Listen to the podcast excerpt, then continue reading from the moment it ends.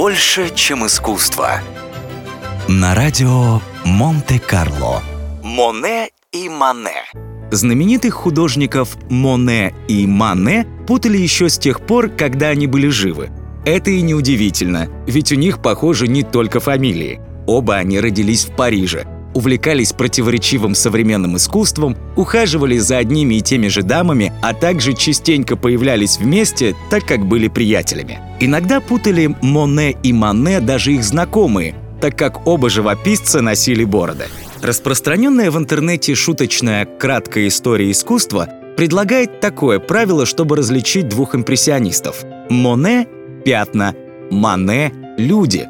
Отчасти это так и есть. Клод Мане довольно много изображал пейзажи, а Эдуард Мане — людей. На самом же деле у обоих мастеров есть картины как с людьми, так и без. Поэтому искусствоведы советуют пристальнее присмотреться к другим элементам полотна, таким как стиль, цвет, свет и объем. Несмотря на то, что оба художника творили в жанре импрессионизма, стиль их картин отличается.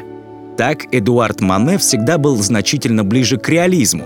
Его картины более четкие и точны, поэтому чем более реалистично выглядит полотно, тем больше вероятность, что его автором был Эдуард Мане. Творчество Клода Моне, напротив, очень далеко от реалистичного изображения действительности. Этот художник стремился изобразить подвижность и изменчивость этого мира. В картинах Моне, как правило, нет четких линий. Они выполнены крупными, широкими мазками. Отсюда и шуточное правило про Моне пятна. Больше, чем искусство. На радио Монте-Карло.